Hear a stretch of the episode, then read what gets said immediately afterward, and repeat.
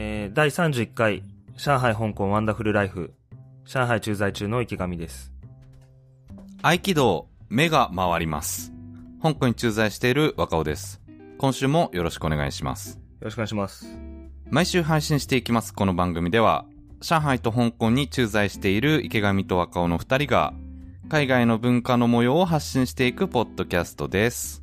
はい。ということで、本日、11月9日のお収録となります。はい。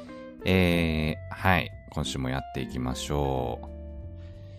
えー、まあ、11月に入ったということで、えー、まあ、ずっとこう、暑かった香港も、ちょっと涼しくなってきて、今だいたい20度前後、20度切るくらいっていう気温になってきましたけど、上海の方はどうですか、いや、上海はもう涼しいなんてもんじゃなくて、あのね、ツイッターでもつぶやいたと思うんですけど、あの、どっかの月曜日でね、急に、その前日の日曜日が最高気温22度とかだったのに、いきなり朝起きたら気温4度とかになってて、?4 度落差半端ないね、それ。え昨日だったっけな？ちょっともう記憶が定かじゃないんだけど、もうとにかく急に、もう急に冬になりましたね。うわー、一気に寒くなった。はい。で、ちょっとこの声聞いてもらったらわかると思うんですけども、完全に風邪ひいて、喉がもう咳で、うん。はい。ちょっと枯れてるね。うん。はい。あもう完全にじゃあ、わかりやすくそれにやられた？うん。一発うん。だね。あ、そうなんだ。はい。え、そんなに、上海って急激に冷えるもんなの？うーん、なんかね、まあ、去年からもう中国にいて、その時は南東にいたんだけど、どうだったっけな、まあなんかその春と秋はなくって、夏と冬の感じだよって言われた記憶があるんだけどね。実際その通りっていう感じで、秋がなかった。もう冬だね、完全に。極端な感じだ。うん。そんな感じです。じゃあもう、結構上着羽織ってコートとかも、いずれは着て、もう行かないと、もう寒くてやってらんないみたいな、そんな感じ。うん。もうあの、ヒートテックの、何、タイツ履いて、長袖の下着着て、うー。うんん。もうこれ以上暖かくできない格好も、すでにしている。あ、すでにもうしてるんだ。なるほどね。そんなに急激に冷えるんだね。はい。うんまあ、20度をね、ちょっと切るぐらいだったらちょうどいいよね、香港は。ああ、そうだね。あのーまあ、ただ、やっぱり、10月いっぱいぐらいまでは、もうあの、半袖で、えーもう日中も夜も過ごしてたけれども、まあ今は、あのー外出るときはもう長袖の、そうだね、長袖のシャツだね。で、会社行くときは長袖のシャツに、まあ、なったんで、まあちょっと涼しくなってきたかなと。うん。うん。なるほど。いうところではあるね。まあ、まあ、ある意味、うん、過ごしやすい季節かな。うん。まあ、こう、ね、暑すぎて、で、日差しがすごい、香港は強いっていうのが多いので、8月、9月あたりは。まあ、そこに比べたら確かにまあ、涼しく、過ごしやすくなってきたかな。で、これからまあ、12月、1月にかけて、まあ、10度、10度以下ぐらいにまで冷え込んでいくっていう感じかな。うん。うん。まあ、それでもそんなもんだけどね。うん上海の方が多分寒いよね。いや、寒いよね。うん。やだわ、ほんと寒いの。うん。暑くてもね、体調悪くならないけど、寒いと体調悪くなるもんね。ああ、まあそうだよね。現にもう、一発で体調悪くなってるもんね。うん。池上。うん。どうですか？この2週間ぐらい収録してなかったんですけど、この間にあった出来事。ハロウィンとかあったんじゃない？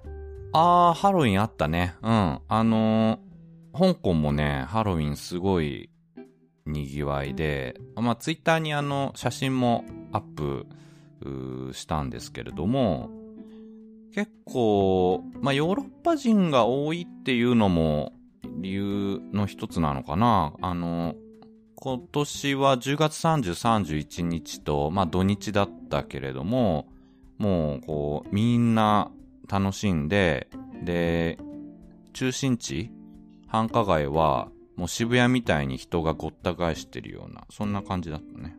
うん。若尾は仮装とかし、仮装とかしなかった。まあ、そうね、あんまり、うん。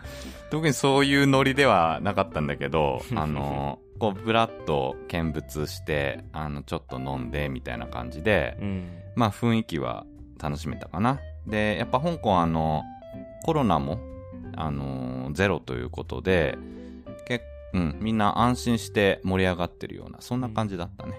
え、もうコロロナゼロなの今、香港って。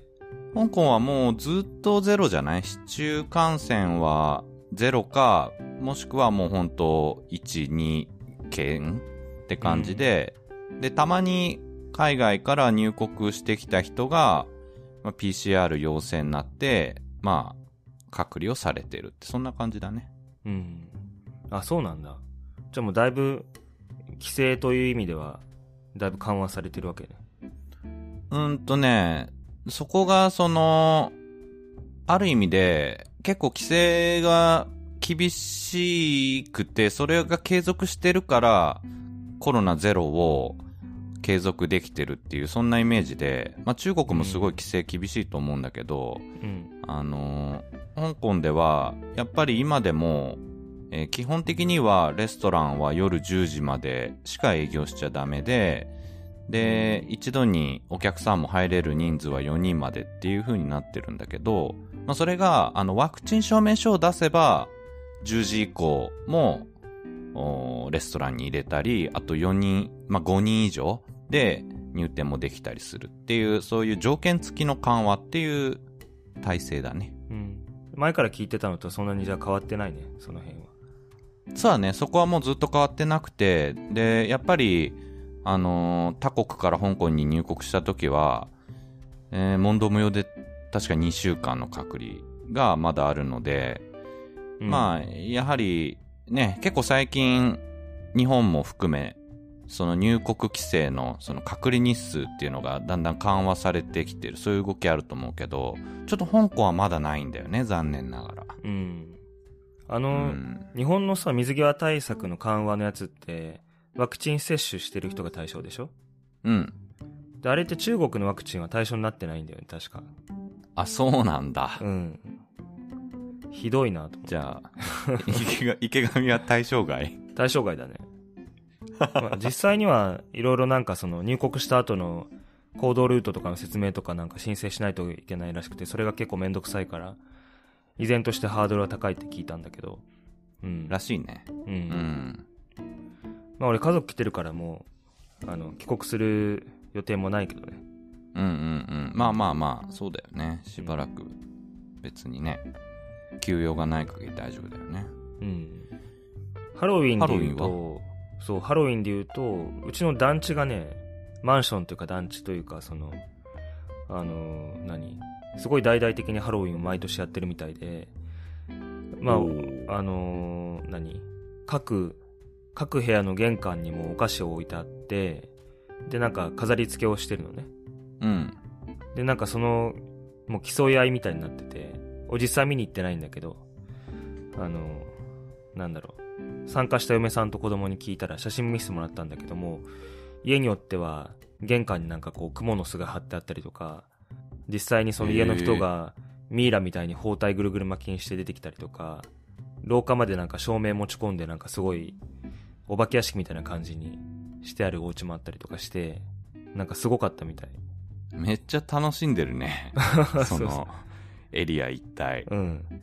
中国っていうね、なんか日本人のイメージだとそんなにハロウィンとか、まあ欧米の文化だし、どうなんだろうねっていうイメージだけど、実際なんかもう、ううん、ん。正しいハロウィンの楽しみ方を、もう日本のハロウィンってなんか違うじゃん。あ、そうね。なんか、もう、どんちゃん騒ぎを渋谷でするみたいな、そうそうそんな感じになっちゃってるよね。なんか大人がね、変なコスプレしてみたいな、なっちゃってるけど、こっちのハロウィンは正しくなんかその子供が家を回って、おやつくれないといたずらするぞみたいなのをやってるから、あまあいいな。いいね。微笑ましいね。ん子供が楽しめるイベントっていう。うん。なんか出かけてて見れなかったんだけど、家帰ってきたらまだその、ちらほらその、仮装してる男の子とか女の子が歩いてて、見たのは、なんだっけな。あの、鬼滅の刃の格好してる子とか、ああ炭治郎とか、禰豆子とか。炭治郎もいたし、あとなんだっけ、あの、イカゲームの、イカゲーム見た？イカゲームね、見てなくて全然知らないんだけど、でもいた。そのハロウィンでコスプレ。なんかあれでしょ？お面みたいな被ってる人でしょ？そうそうそうそう。あの、いた黒いたいマスクで丸三角四角が書いてある、ピンク色の、何？防護服みたいなやつ。うんうん。うんいたこっちのハロウィンでも。うん。それ着てる子もいて、俺最近イカゲーム見終わったんだけど、あれ面白いよ、すごく。ああ、そうなんだ。あ、なんかすごいね、人気だよね、今。話題だよね。うん。まあ結局その、やってることカイジと一緒なんだけど、その貧乏人を集めて、ギャンブル、ギャンブルをさせて、ゲームをさせて、うん。、で、失敗したら殺される。勝ったり、勝って生き残ったらお金をもらえるっていうやつなんだけど、はい。カイジは、カイジは結構そのゲーム自体がなんだっけ？カードじゃんけんとかさ、なんか戦略性というか、どうやって攻略するかというか、そのカイジがこの状況をどうやって切り抜けるのかみたいな、そういうのに焦点が当たってたじゃん。カイジって、俺、こう、あんまりしっかり読んでないかったんだけど、うん。あれもだから、ギャンブルとかで、なんか主人公が、こう、すごい、命をかけたスレ、スレのこう戦いをするみたいな、そんな感じ？うん。もう、カイジも出てくる人みんなもうどうしようもない人ばっかりで、もう借金で首が回らなくなって、なんかその客船に乗り込んで、そこで、なんか、それをなん、なん、なんだろうあれ。どういう人たちがやってるんだっけ？なんかその金持ちの人たちがバックにいて、で、彼らがそれをなんか、その、なんだろう。どういう目的だったのか忘れちゃったけど、なんかやらされるんだよね、そういうゲームを。うん、負けたらもう、なんか死んじゃうというか、負けたらもう、そ地獄行きみたいな。即死ぬ。死んだりとか、その、地下の、何？強制労働させられたりとか、地下の。ああ、タコ部屋みたいなね。うんそうそうそう恐ろしいね。うん。うん。でも、イカゲームはね、そのゲームそのものというよりは、その、なんだろう。それぞれの登場人物のその背景が結構ちゃんと描かれてて、で、俳優さんの演技もすごいいいから、スッと入ってくるんだけど、あの、ゲーム自体はすごくシンプルなのよ。一番最初のゲームは、はいはいあの、なんだっけ、だるまさんが転んだ。へえ。動いちゃうと撃ち殺されるんだけど、あの、なんかそういう、単純なゲームを通して、その、助け合ったりとか、裏切ったりとか、どうしてもお金が欲しい、どうしても生き残りたいっていう人たちが、その、どういう人間ドラマを見せるかっていう、なんかそういう感じの作風というか、うーん。映像もすごく綺麗で。ネットフリックス。うんだよね。うん何話ぐらいあんの？全部で。全部で、え？でも10時間ぐらい全部であると思うよ、多分。ああ、10時間ぐらいなんだ。うんへえ。まあ、あれだね。例えば土日とかで集中してみれば、サクッと見れるぐらいの時間だね、じゃあ。そうだね。まあそんなに長くないって言ったらちょっと人それぞれだけど、今流行ってるものとしては適度なボリューム感で、はい。見れますねなるほど。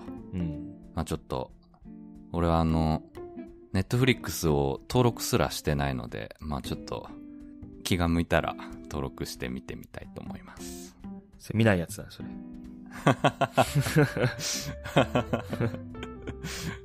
ね。まあでも、サブスクで今簡単に見れるからいいよね。しかも、こう、月額課金だから、1ヶ月だけ、ね、あの、登録して、で、イカ、例えばイカゲームだけ見て、そしたらまたオフにするっていうのもできるから、うん。まあ、すごい楽だよね。そうだね。うん。あとあれね、すごく英語の勉強になるよ、ネットフリックスは。ああ、あのーなんか実際に？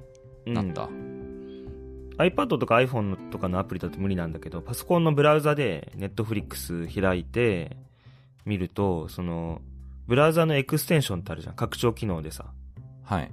で、なんだっけ、ちょっと拡張機能の名前忘れちゃったんだけど、その、要はその、字幕？字幕が出てきて、まあ英語字幕なんだけど、当然、その英語字幕のそのセリフごとに行ったり来たりであの、繰り返したりっていうのできるの、キーボードで。へえ。じゃあ、例えば、聞き取れなかったところをクリックすれば、そこからまた再生してくれるってこと？そうそうそう。右側にセリフがバーってこう、字幕がバーってこう並んでて、で、そこを押したらそこに飛べるし、で、まあ大体、あの、普通の使い方としては、こう見ながら、こう、十字キーに指当てて、今のセリフもう一回聞きたいなと思ったら左押してとか、はいはい、はい。そのそれで繰り返しそのセリフを何回も聞くっていう。普通戻そうと思ったら3秒とか5秒とか10秒とかわかんないけど、秒数で戻っちゃうじゃん。そうだね。うん、そしたら、き聞きたいセリフを何回も聞けないから、あの、時間が無駄になるんだけど、うん。うん。あれはすごくいいです。セリフごとにうん。巻き戻しとかが早送りができるってことね。そうそうそうそう。いいね、それ。うん。うん。はい。やーなんだっけ？何の話だっけ？うん。なんだっけ？えー、ハロウィンだね。ハロウィン、はい。うーん。まあ、そんな感じで、上海でも。上海街中では、あの、し渋谷状態になってるような、そういうスポットとかはあったんかね？あったんじゃない？うーん。うん。あった繁華街とかなってたんかな？そういう若者が行くところにあんま行かないから。うんうんうんうん。うん。なるほどね。その他なんかありました？この2週間ぐらい。いっぱいあったよ。あの、なんだっけな。何から話そうかな。四園っていうね、あの、明の時代に作られた庭があるんですよ。上海には。なんかそれ、前、中野さん来てくれた時に話した気がすんな。そうそうそう、中野さんが行って、あの、お茶を買いに行ってそこで詐欺にあったみたいな。ああ、なんか、ぼったくりみたいな話あったよね。うん、あ、それだよね。はいはいはい。そうそう、その四園に行ったんだけど。ちょっと難しい感じだよね、ヨガ。そう、左側が、辺、辺の部分が予定のようで、右側の作りの部分が、あの、像って書いて、よう、ようなんだけど。はいはい。うん。円はまあ、で、円は？公園の円。公園の円。はい。うん。まあ、四園はその、まあ、お庭なんだけど、そこには結局家族で話し合って入らなくって、まあ、そんな、ね、中国の庭子供たち興味ないでしょみたいに言われちゃって、えって感じだったんだけど、まあ、入らなくって、その周りもね、その、もともと四園の一部だったところが、今はその、あの、買い物エリアになっていて、でそこは自由に入れるのよ。もうその一体になってるから。で、そこに行って、まあなんか買い食いしたりだとか、あの、いろいろ眺めたりだとか、まあいろんなお店があるのよね。あの、中野さんが言って楽た、なんか名前をその絵絵みたいにして書いてくれるようなのもあったし、はいはいはい。いろんなそのアメコミのフィギュアとか売ってる店もあったし、うん。まあいろいろ楽しめるんだけど、雰囲気があって。いいね。うん。で、そこのね、あの、小籠包のお店があって、まあ、小小籠包以外にも料理いっぱい出してるんだけど、小籠包は、ここが元祖ですみたいに勝手に言ってるお店があって、で、そこをね、なんか普段だともう、人が多すぎて、もうとにかく並ぶらしいんだけど、今コロナであの、わざわざ上海に来る人が、まあ、国内でも少なくなってるから、人が結構少なくって、で、まあ、並ばずにさっと入れて、そこの小籠包がね、なんかもう、3種類ぐらい頼んだんだけど、一番最初出てきたのが、その、カニ味噌のやつ。へえ。で、二つ目がなんか忘れたけど、なんか普通の、普通、普通ってなんて言うんだろうな。まあ、もう一個別の小籠包出てきて、三つ目にね、もともとこれが、うちのオリジナルの小籠包ですってやつが出てきて、それがもう、今まで食べた小籠包は、小籠包じゃなかったんじゃないかっていう。そんなにうまかった。うん。なんかもう、肉汁の、何？プルンプルンの、こってりしたコクのある感じのやつが、なんか、うん中からドバって出てくるんだけど。ええうまそう。それは三つ目はでも、どういうこう、あの、特徴なの？一つ目のはカニ味噌だったでしょ？三つ目はなんか、こういう小籠包みたいな。いやもう、どういう、小籠包なんだよ。小籠包。あ、もう王道の小籠王道包ねの。豚肉だと思うんだけど、もう、な、何も気をてらってない。普通の小籠包。はい。あ、それを、もう、極め上げた、仕上げた一品みたいな。そんな感じなんだ。うん。そう。いや、それが本当に美味しくて、よかったなっていう。えーいいなぁ。うん。めっちゃいいね。うん。4円。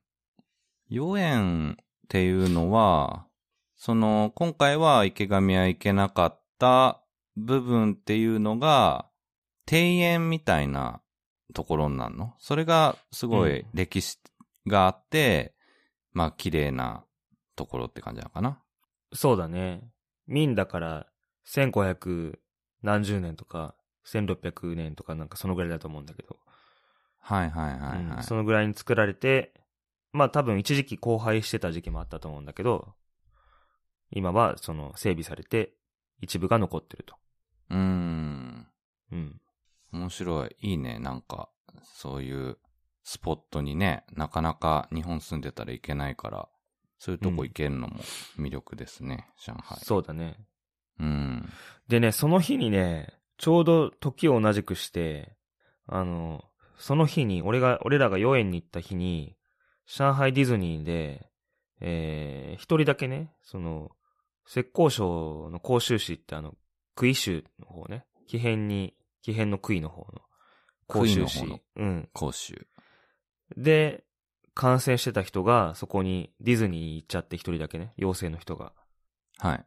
で、そのせいで、10月30日と10月31日に、ディズニーに入園した人は全員 PCR 検査を園内で受けるっていう。全員？園内で、うん。その週末に。で、月曜日の朝方までずっと検査してたみたい。何？じゃあ、あの、入場したらお客さん、はい、うんまずこちらですって、はい、PCR 検査受けてくださいって誘導されるみたいな、そんな感じなのか、ね、なんか園内アナウンスがかかったらしいよ。マジか、夢の国で。しかもハロウィンの真っ只中じゃん。10月31日。あ、ハロウィンか、そっか。全員浮かれてるはずなんだけど。そうだよね。かわいそうすぎる。ぞーって来てるはずだよね。そうわー、マジか。う。でねだからその4園から帰ってきて、家で晩ご飯食べて、ゆっくりしてたら、その、幼稚園から WeChat が来て、届いて、うんあ、の、昨日今日とディズニーに行ったことのある人はいますかみたいな。緊急、緊急調査みたいな。いたら教えてくださいみたいな。明日あの、開園可否を検討しますみたいな。来てはいはいはい。うん。で、結局ね、そのエンジェリーの家族は行ってなかったんだけど、先生が一人行っちゃってて。先生行っちゃったのか。うん先生。いや、まあ、不可抗力とはいえ。そうか。で、その先生はまあもう、2週間は、えー、何？健康管理観察っていうか、まあ、自宅隔離状態。ええそれって、PCR で陰性であっても、モンド無用で2週間自宅待機。うん。全員、3万人か何万人かわかんないけど。あ、あ、何？その、ディズニーランド行った人たちは、みんな陰性でも自宅待機なんだ。な2そうそうそうそう。週間ぐらい。うん。経過観マジ察。か。うん。厳しい。だったと思うよ。うん。そのはず。うん。まあ、少なくとも会社には出てこられない。公共交通機関にも乗れないし。そうなんだね。そりゃ大変だな。まあでも、あの、さっきちょっと、香港のね、規制がまだ続いてるっていう話になったけど、中国も、まあそれだけ厳しいがゆえに、まあ極めて低い感染者数っていうのを維持できてるっていうことだよね、結局だから。うんまあ、うんそのぐらいやらないともう。でもね、あの、またここ最近、コロナの人が、感染者がすごい国内で、もういろんなところで出ちゃってて、1日50人ぐらいかな。コンスタントに今出ちゃってるんだよね。はいはいはい。ほんで、うん、あの今、もう、すごく厳しい、また厳しくなってて、上海市外に出るなっていう風に幼稚園もまた言ってるし、あうん。で、うちの会社もその、市外に出るなっていう話なんで、まあ俺一人だけ上海にいるんだけど、同僚はみんな南東でもう働いてて、また事務所一人生活が始まって。あ。あ、そういうことね。うん入ってこれないからね、上海に。そうそうそう。はあ、12億人中の50人って言ったら、比率的にはすげえパーセンテージ低いけれども、まあそれでもそこまで徹底するんだね、やっぱ中国は。うん。うん収集つかなくなるからね、一回広がったら。うーん。なんか、日本もね、でも、なんか急、一気に減ったよね、感染者数が最近ね。うん。でもなんか一気に減って、減ったけど、またちょっと、横ばいから増加傾向に、まあ、若干、気のせいかな。ちょっと増えてるよね、また。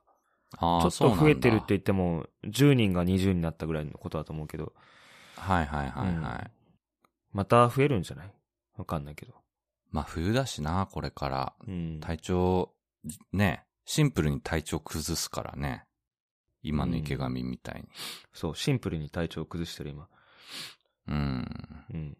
喋り出したらちょっと喉がイガイガして。ね、ちょっと辛そうだよね。う。うんまあ大丈夫です。はい。はい。まああとは、起きたことは家にゴキブリが出たぐらいかな。それ何その？えっと、なんか、それは特殊なことなの？いや、今まで出たことなかったから、あ、そうなんだ。ついに出てしまったと思って、ショックを隠しきれなくて。えうん。洗剤かけま、か洗剤かけても窒息死させたけど。ー。はいはいはいはい。うん。いや。上海、少ないのかな？ゴキブリ。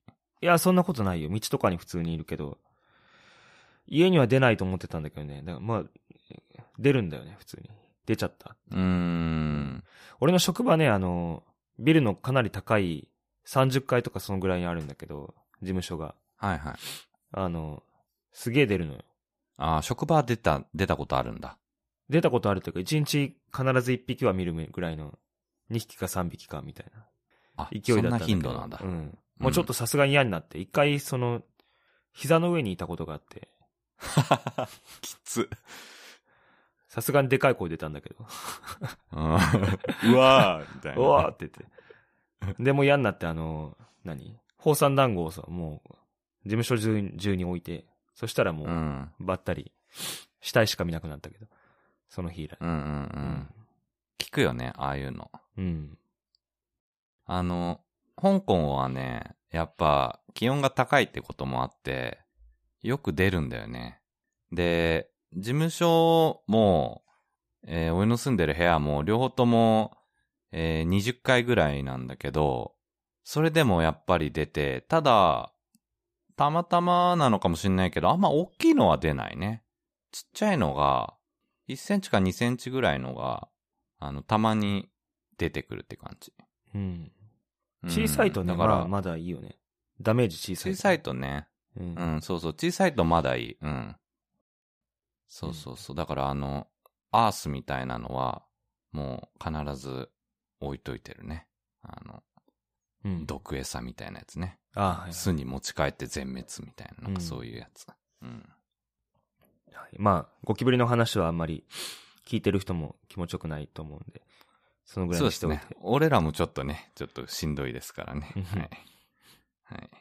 あとは、若尾の方では何か？そうね。えっと、あの、さっき英語の勉強っていう話あったじゃん。その、トフリックスで、まあ、リスニングってことだろうけど。うん。で、あの、ちょっと、英語の勉強しなきゃなと痛感することがちょっとあって、あのー、広東語のレッスンに今行ってるでしょ、俺。うん。で、そこのね、クラスメートと飲みに行ったの。なんか仲良くなって。ああ、いいじゃん。うん。うん。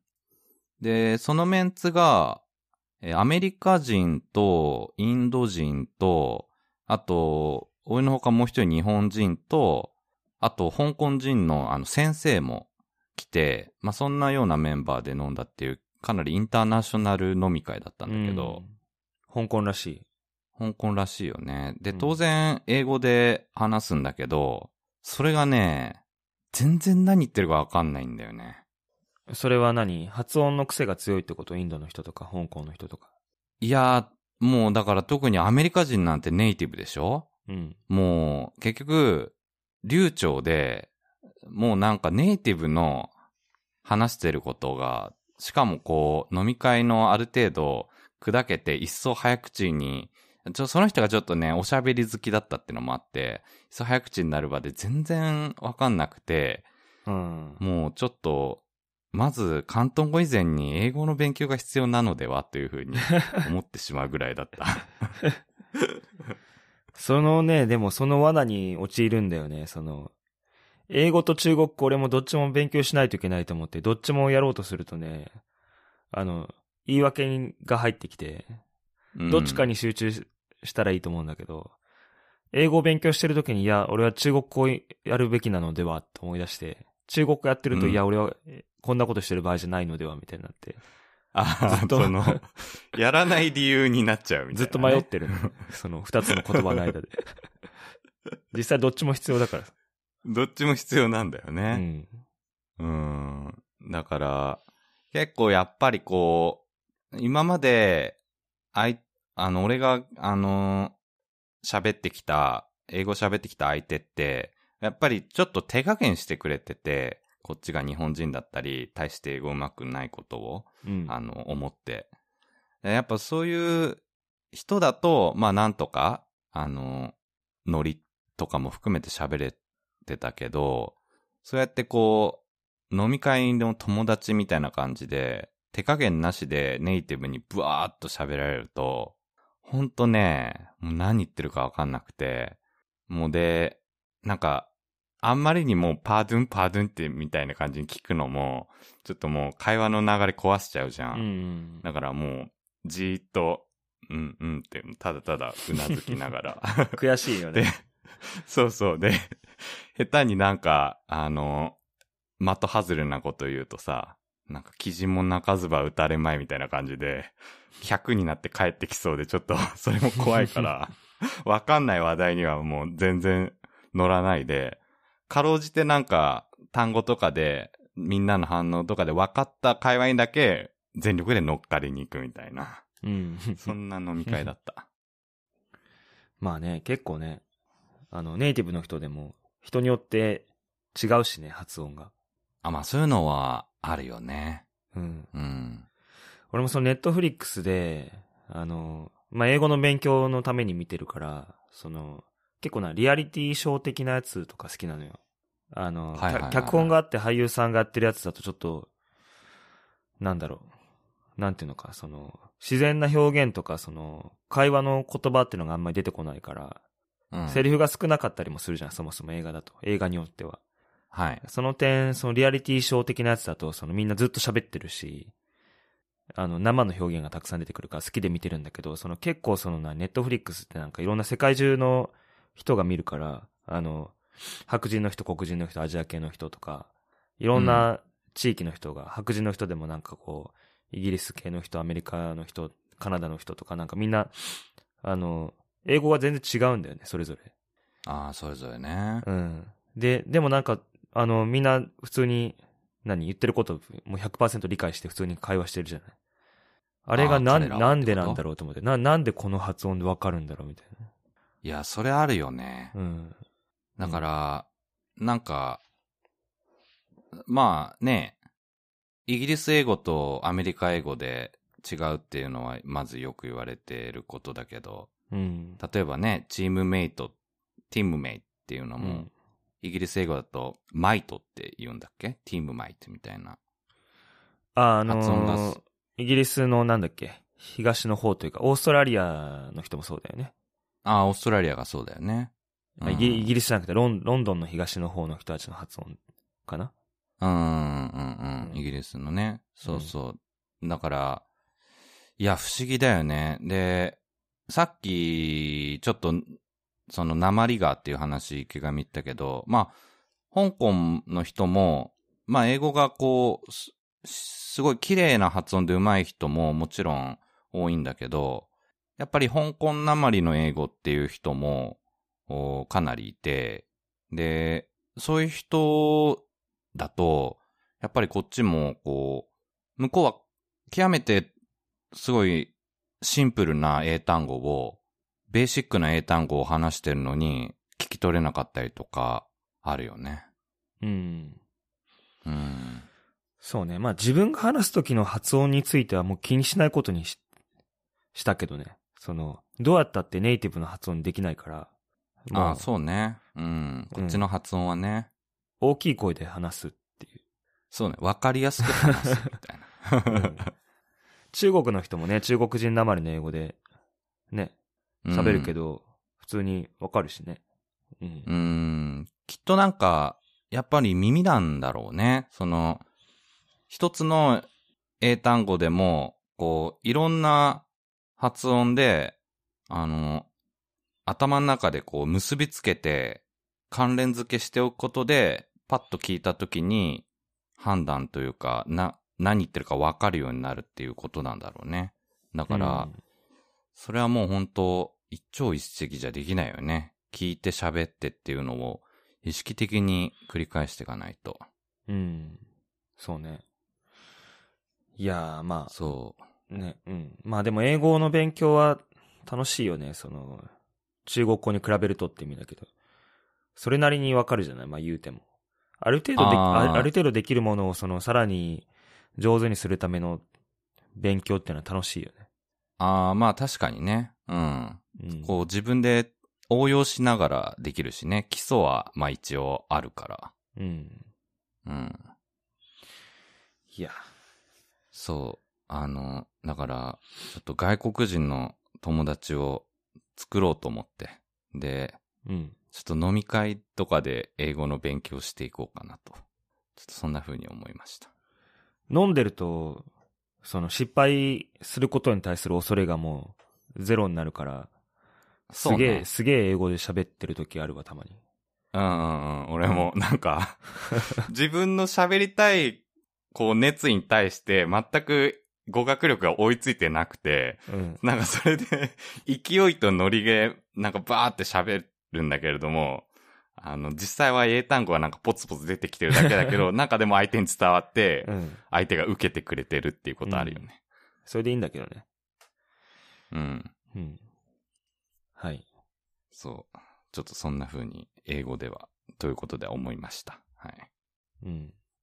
そう、ネットフリックスのリアリティショー系のやつで言うとね、おすすめなのは、あの、ザ・サークルっていう番組があって、ザ・サークル。ザ・サークル、円のサークルね。はい。で、まあ、同じマンションの中に、各部屋に、その登場人物が一人ずつ入っていって、まあ、一人とも限らないんだけど、で、あのー部屋に備え付けられてる、その音声入力の SNS、そのマンションに今いる人たちの6人、6、7人ぐらいでやってる SNS を通してだけコミュニケーションを取るの。へえ、え、会って話したりとかはできないってこと？直接顔を見ることはできないんだけど、その自分で、プロフィール画像を設定して、自己紹介文を設定して、で、あの、会話を、好きなように会話はできるんだけど、会話したりとか、ゲームしたりとかして、で、その日の一日の最後に、レーティングするの。その、うんあの、参加メンバー。何を？あの、好き嫌いだけで。この人1位、このへー人、この人最下位って、こう、1位から6位ぐらいまでこう、レーティングするんだけど。社会実験みたいだね。うん。そうそうそう。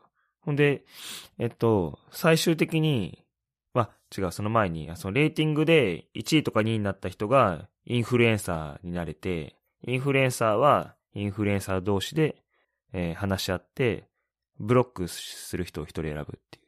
それが、あの、たまに起こるんだけど、そうすると、まあ人が減っていくわけよね。あ、じゃあ、その、生き残ることが目的なの？その中で。そう、生き残って、まあ途中で参加してくる人もいて、その人はその人で、あの、途中で参加するから馴染みづらくて不利なんだけど、で、最終的に、あの、最後のレーティングで、一番1位だった人が、あの、賞金もらえると。ええ心理戦みたいな感じだね、1000万ぐらいもらえると思う。多分10万ドル、へー10万ドル、うん。うん、10万ドル、1000万円。はい。うん。なんだけど、すごい面白くて、それが。あ、面白いんだ。何が面白いの、あのね、シーズン1、シーズン2、シーズン3と俺3つ全部見たんだけど、毎回その、まあ参加してるメンバーが違うから当然なんだけど、その優勝してる人がね、なんか、あ、この人やっぱ優勝するんだなっていうふうにこう、思うというか、うん。あの、ええわかるの、うんなんか、雰囲気が。なんかね、最初シーズン1、あ、これね、ネタバレ、ネタバレになっちゃうからダメなんでも。なんかそあ、のネタバレ、ちょっとネタバレ注意報です、ここから。ネ人間力っ報てやっぱりあるなっていうのと、あとその上ででも計算が入ってくるじゃん。はいはい。レーティングするからね。なんかその、うん。でも人間の社会って結局、まあそうだよなっていう、なんか妙に納得するというか。あ、じゃあ、こう戦略的に、あ例えばこの時点で誰かを落とすために行動してとかそういうのを、やっぱり積み重ねてった人が最後、賞金を手にしてるみたいな感じ？そうとも限らないんだよね。あ、そうとも限らないよね。うんそう。そうんの、要はそのチームの中、チームを作るわけよ。その6人いたら、3人3人とかで分かれたりとかうん。するんだよね。あの、はいはい。偽物として参加することもできるわけよ。男だけど女のふりをするとかね。あ、そうか、声がわかんないからバレないってこと、そうそう。偽りの自分で参加することもできるんだけど。なんかそういうので、あの、まあ、いろんな、いがみ合いになったりとか、逆にそのすごい親友になったりとか、まあ顔見れ、うん見れないんだけど、そういうことが起きて、うん。まあちょっと、面白いんですよ。えー、それは、アメリカの、えーコンテンツ？そうだね、アメリカのコンテンツとして、そのザ・サークルっていうのシーズン1から3まであって、あとね、ブラジル編とかフランス編とかもあって、それ、英語の吹き替えと英語の字幕があったらそれを見ようと思って見てみたらもう、ブラジル編はもうポルトガル語しかなかったからもう諦めて見てない。うーん。うん。えー、で、そうか。英語で、じゃあ、聞いて、え、日本語の字幕とかもないの？日本語の字幕もあるよ。ああ、字幕あるんだ。うん。でも英語の字幕でもわからなかったら、英語の字幕と英語の音声で見てるんだけど、もうそれでもわかんなかったら日本語の字幕に切り替えて、あ、こういう意味だったんだって言って。へえ、えー、すごい。でもいいね。なんか、やっぱそういう、ね、ドラマ、映画、アニメとかを通してね、英語に触れると、自分のこう、おが面白いって思いながら勉強できるから、うん。うん、いいよね。最近見始めたのは、too hot to handle っていう、あの、日本語だとジレンマっていうダサい放題になってるんだけど、その、うん。リゾートのその、リゾートのその、ペンションみたいなとこ、なん、なんて言うんだろう、そういう建物に、すごいいい感じのその、建物にね、若い男女が水着でみんな集まってきて、で、みんな、その、下半身でしか今まで考えてこなかった人たちなのよ。すごい美男美女なんだけど、うん。もうナンパして、もうそういうことするっていう発想しかない人たちを集めて、集めるんだけど、うんその2週間かなんかそのぐらいの期間は、あの、もう、いやらしいこと一切やっちゃダメっていう。もうその、そういう接触プレイがあったら、その、えっ、と、賞金がどんどん減額されていくの。最終的に。それもリアリティショーで、うん接触禁止で、一箇所に閉じ込めるみたいな企画なそうそうそうそう。んまあ、接触禁止っていうか、まあ、接触してもいいんだけど、その、あの、キスしたりとか、そう、本番をしたりとか、そういうことすると、どんどんその、その行為の、その、過過激さに応じて、その、どんどん罰金が。ああ、じゃあ、我慢しなきゃいけないんだね。そういう、むし、しかもそういうのがす好きな人たちが、陽キャの人たちを集めて陽キャがってことね。全員陽キャで、うん。うん、急に集まってきて、見知らぬ者同士で、うんで、どんどんどん仲良くなっていって、本当にその、今まで下半身でしか考えてなかったけど、ちゃんとその心で繋がり合うっていうのは、こういうことなのね、みたいな、そういう、まあ展開にはなるんだけど、ああ、うん。若者同士の英語だからまあすごい砕けてる会話なんだけど、まあ英語の勉強になるなと思って。あ、それもじゃあ、見てたんだ。それを見てる。へえ。えそれが、なんていうタイトルだっけ？それはね、日本語でジレンマっていうタイトルです。日本語でジレンマ。うんはいで、さっきのが、えーザ・サークルっていううんのね。へえ。てかその二つぐらいしかない気がする。何が？英語の勉強に良さそうなのは。他におすすめのやつがあったら教えてほしいんだけどね。ああ、ああ、まあリアリティショーで面白いやつがその二つだったってことかな、うん池上にとって。うん。イカゲームも英語の音声と英語の字幕で見たんだけど、あんまり勉強にならなくて。うー。うんん。じゃあ、あれですね。もしリスナーの皆さんで何かいい英語の勉強になるようなコンテンツご存知でしたら、ツイッターなどで教えてください。はい。はい。よろしくお願いします。そんぐらいかな？そんなとこですかね、今週は。うん。あとね、あの、リンプビズキットの新譜が出ましたね。あ、リンプビズキット。はいはいはい、はい。10年ぶりのニューアルバムが出まして。10年ぶり。うん。もう全然中国関係ないんだけど。上海関係ないんだけど。池上の個人的にこう好きなバンドだよね。うんリンピズキットは、え、だからもう結構だから大御所でしょもいや、もう大御所でしょ。う。うん。け、何年ぐらいなんだろうね、結成して。え？30年とかそんなレベル？そのぐらいかな？だって俺らが中、中2、中3ぐらいのデビューじゃない？多分、そんぐらいだよね。だから、中二、俺らが中2、中3ってことは20年前とかか、じゃあ。うん。だと思うよ。20年以上は経ってんじえゃない ?20 年？わかんない。え？?20 年つったら、だってもう、ディル・アングレイがそろそろ20年とかだよ、もえ、ちょっと待って、気になるわ。ちょっと調べよう。う。もっと古いじゃない？うん。いや、とにかくね、その、めっちゃいいんですよ。新しい。あ、よかっ。た。う。うんんうんうん。どうよかった？あのーすごい力が抜けてて、うーん。ちょっと待ってね。もう二つのこと同時にできないから。うん。はいはい。まず調べるのね。はい。94年からだわ。94年、27年、27、まあ、あとちょっとで30年。あ、でもデビューアルバム選手って97年だね。デビューアルバム97年。うん。うん。24年。うん、24年ですね。うーん。そう。なんかそんなに、あの、まあ、激しい感じではないんだけど、もう、すごい肩の力が抜けてて、自然な、自然に音楽を楽しんでる感じのアルバムで、さらっとこう3、40分にまとまってて、ずっと繰り返して聴けるような感じなんだよね。あーもともとは、もうだから、重い、あれはなんだ？へ、まあ、ニューメタルですね。ニューメタル？ニューメタルと呼ばれてるけどね。うん。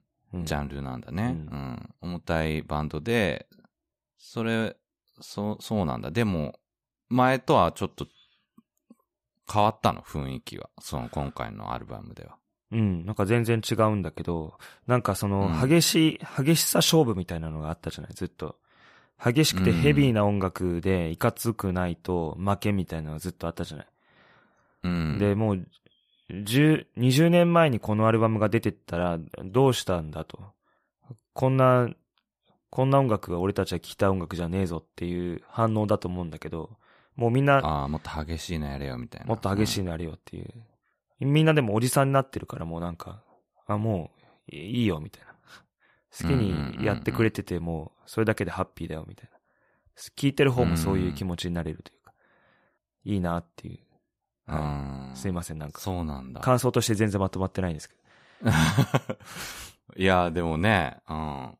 その24年も経ってでも、なおね、そういう魅力があるってのはいいね。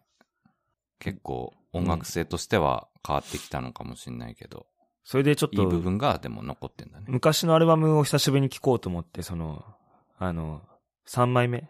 有名なあの、ミッションインポッシブルの映画にも使われてた、あの曲が入ってるアルバムがあるじゃないですか。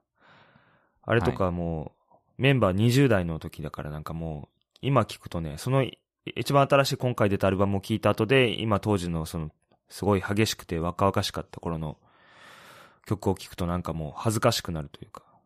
ああ、若さを感じるみたいな。なんかそういう気持ちであの当時の曲を聴くのが初めての感覚だったから、なんだろう。今俺らがその大学時代のそのやってたバンドの映像とか見ると恥ずかしくて死にたくなると思うんだけど、うんうんうん、うん。若。干、そういう、それに近い感情がなんか起きてきて。ああ、うんちょっとこう、大きく見せようとしてるというか、激しくしようとしてる。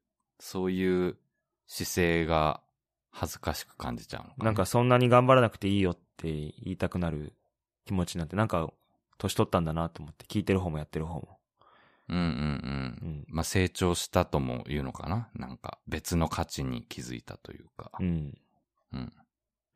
はい。まあ聞いてみてください。えーはい。わかりました。ちょっと、Spotify を Spotify でも配信してるかな？配信してるよね。うん配信してる、配信してる。うん。じゃあちょっと、それ聞いてみます、僕も。はい。